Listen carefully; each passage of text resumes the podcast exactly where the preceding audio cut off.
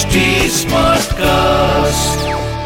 आप सुन रहे हैं एच डी स्मार्ट कास्ट और ये है फीवर एफ़ प्रोडक्शन बोलो साईं साईं राम बोलो जय जय शिरडीधाम अमरावती के दादा साहेब खापड़े की धर्म पत्नी श्रीमती खापड़े अपने छोटे पुत्र के साथ कई दिनों से शिरडी में रह रही थी। उनके पुत्र को तेज बुखार था। बुखार के बाद प्लेग की गिल्टी अर्थात गांठ भी निकल आई थी। इससे श्रीमती खापड़े भयभीत हो गईं।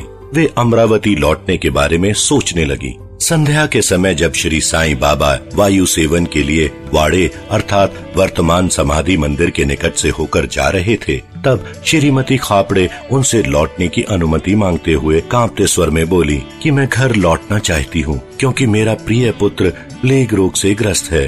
बाबा ने प्रेम पूर्वक कहा कि आकाश में बादल छाए हुए हैं। बादल हटते ही आसमान पहले की तरह निर्मल हो जाएगा। ऐसा कहते हुए उन्होंने कफनी को कमर तक ऊपर उठाया और वहाँ मौजूद लोगों को अंडे जितने आकार की चार गिल्टियाँ दिखाते हुए कहा कि ये देखो, मुझे अपने भक्तों के लिए कितना कष्ट उठाना पड़ता है। उनके कष्ट मेरे ही कष्ट हैं।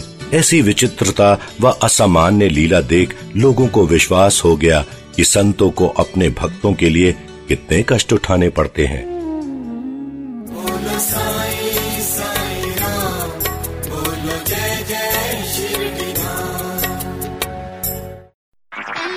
आप सुन रहे हैं एच डी स्मार्ट कास्ट और ये था fever F production H smart Smartcast.